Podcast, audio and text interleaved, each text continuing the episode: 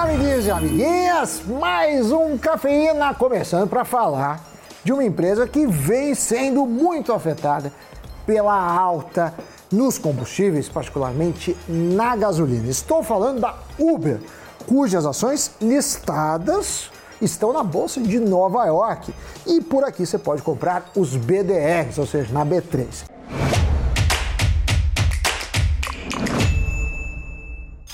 Como muitos sabem, a alta nos combustíveis foi ocasionada pela alta internacional do preço do petróleo.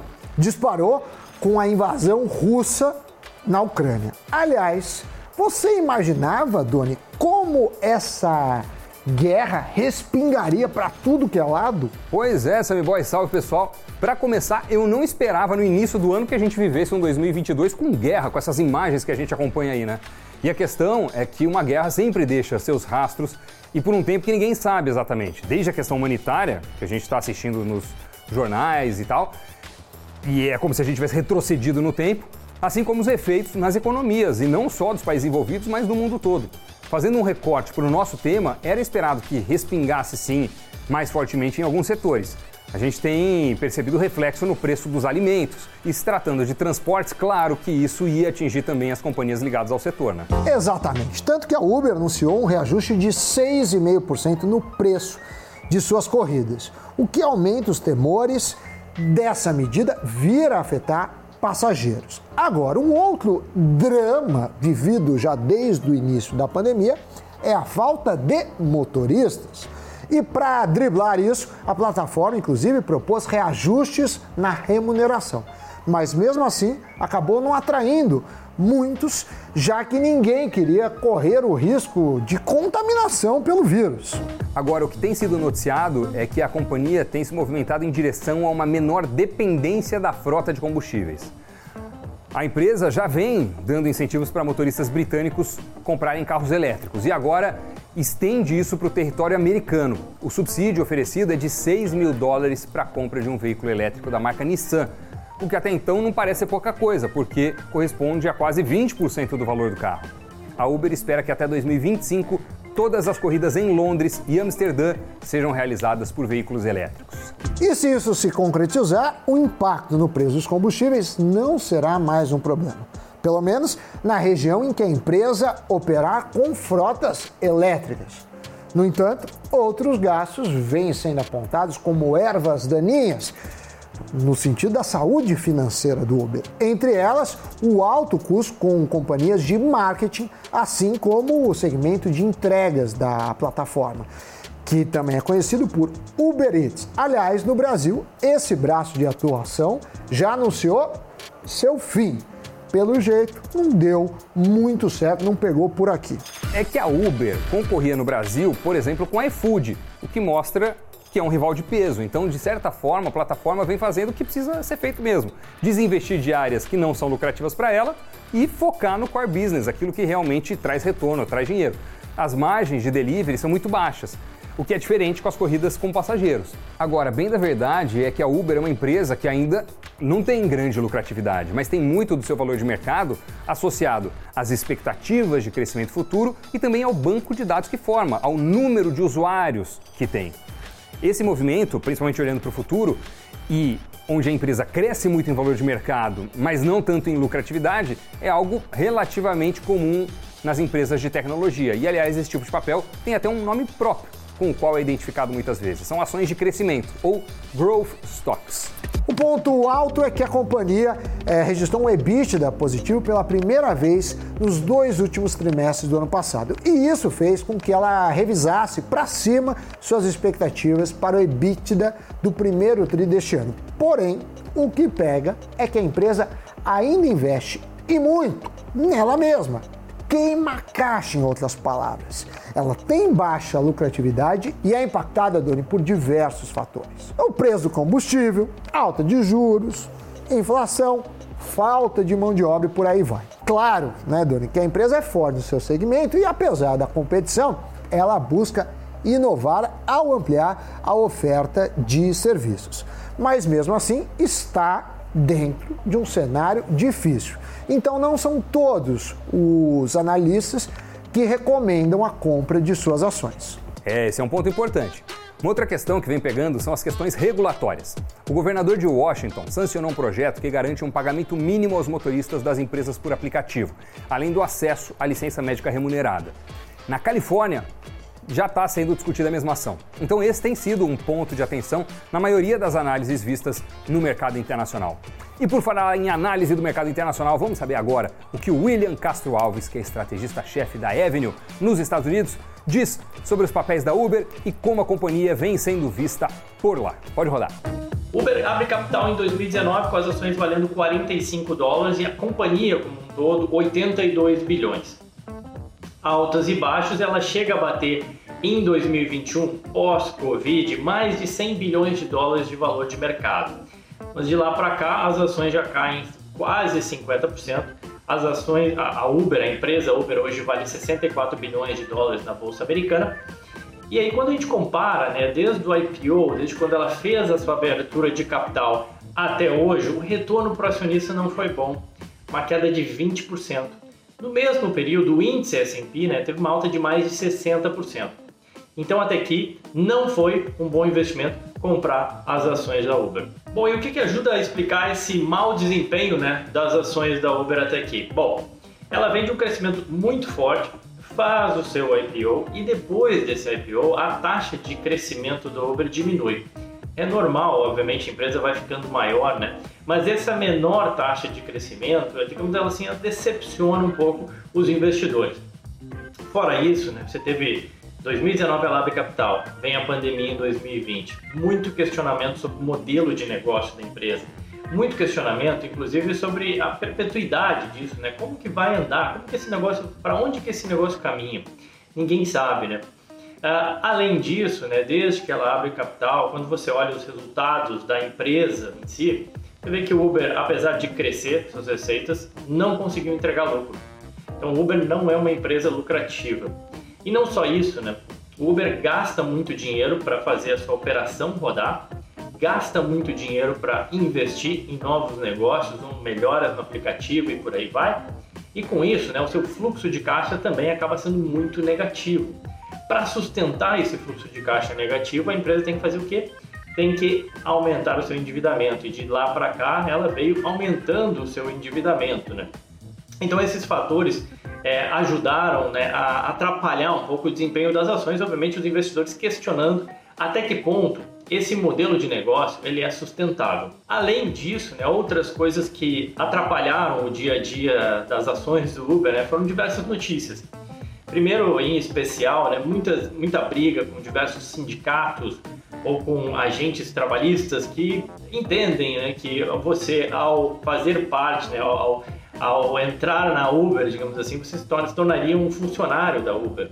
Aconteceu na Inglaterra, né, um sindicato de taxistas brigando com a Uber, proibindo o uso de Uber na, em Londres especificamente. Aconteceu isso na Califórnia também, um plebiscito para votar. Aqui no caso acabou sendo favorável para a Uber, mas um plebiscito para saber, bom, será que esses trabalhadores deveriam ser remunerados como funcionários da Uber ou não? Então tudo isso, né, obviamente também atrapalhou o desempenho das ações.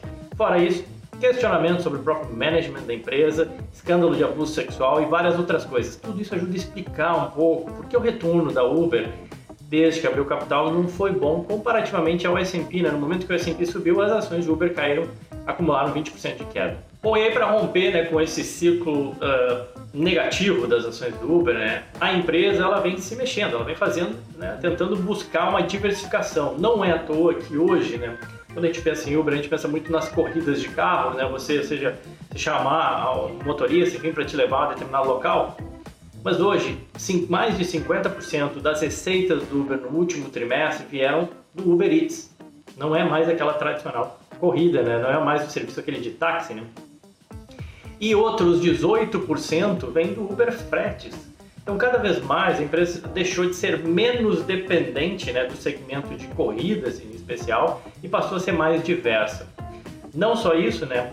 A Uber não é mais uma empresa essencialmente americana tem hoje 37% das receitas do Uber vem de fora dos Estados Unidos. E isso já considerando Estados Unidos e Canadá, né? Se você tirar ainda o Canadá, vê que ainda menos é, dependente dos Estados Unidos. Então, uma tentativa, uma busca do Uber foi a diversificação. Diversificação geográfica, crescer em diferentes mercados, entrar em diferentes mercados e uma diversificação também sobre o ambiente de negócio, o tipo de negócio, né? deixar de ficar dependendo somente das corridas e hoje o Uber Eats já responde por mais de 50% das receitas da Uber. Seguindo é, nessa linha, o Uber ele continua buscando a diversificação. No Reino Unido, por exemplo, ele já está fazendo teste para que as pessoas consigam comprar, fazer não só a corrida de carro ou Uber Eats, mas também conseguir comprar um passe de trem, um passe de ônibus, uma passagem de avião e até mesmo reservar carros. Já é um experimento da Uber na Inglaterra. Nos Estados Unidos, mais especificamente em algumas cidades, como a região de São Francisco e Nova York, o Uber já está testando o que ele chama de Uber Explore.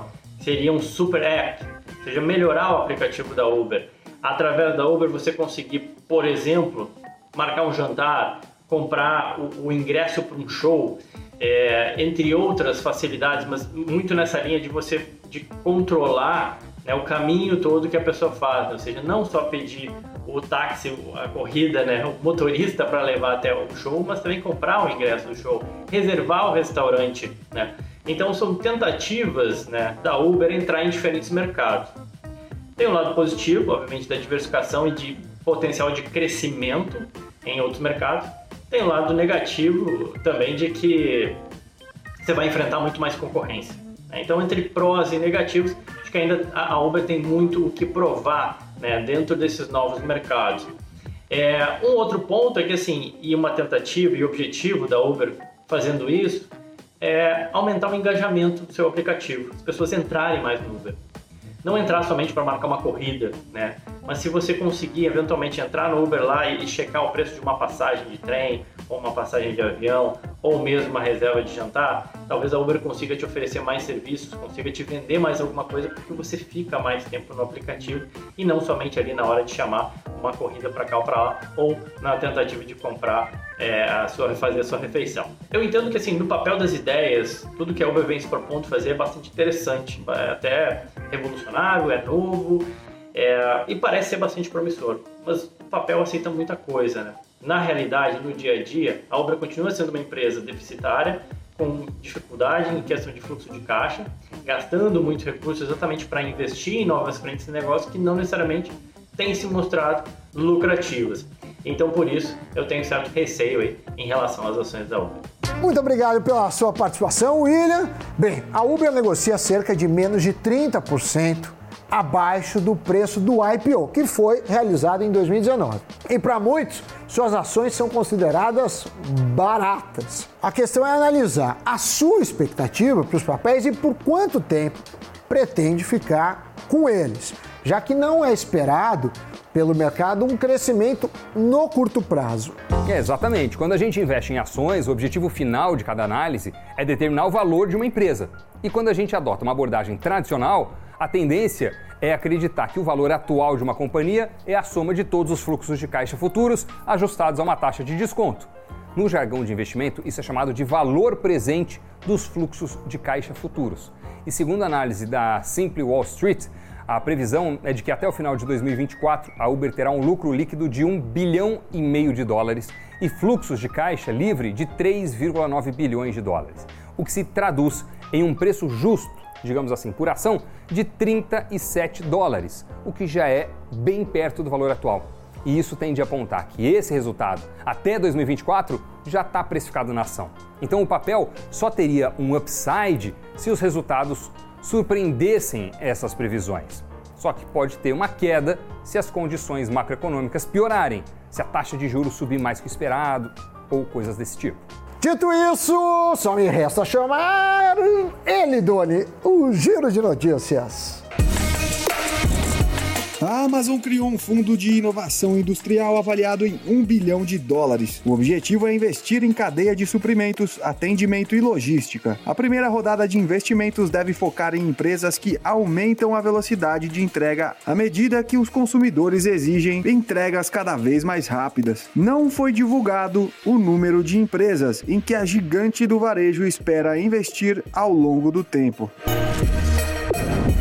Antes da reunião anual de acionistas do McDonald's, o investidor bilionário Carl Icahn, que detém ações da rede de fast food, dobrou esforços da companhia contra práticas de violação de bem-estar animal. O acionista pediu em carta aberta aos investidores que votem a favor de seus dois ativistas indicados para o conselho, cuja experiência em programas ambientais e de bem-estar animal soma quatro décadas. Ele critica em carta o uso de fornecedores de carne suína que confinam porcas em gaiolas de gestação tão pequenas que o animal não tem condição de se movimentar. Serena Williams e Hamilton se juntaram para comprar o Chelsea. Sim, a ex-número 1 um do tênis e o sete vezes campeão mundial da Fórmula 1 prometeram cerca de 10 milhões de libras cada para juntar a oferta de um grupo que diz querer manter o status de líder do Chelsea. Muito bem, com as notícias giradas, a gente já pode desembarcar desta corrida do cafeína de hoje, Sammy Boy. Um bom dia a todos, um bom dia. Obrigado pela companhia, Doni, obrigado pela parceria. E nos vemos no Cafeína e no Invest News. Tchau, tchau. Valeu, pessoal. Se inscreve aí no nosso canal, hein? Tchau.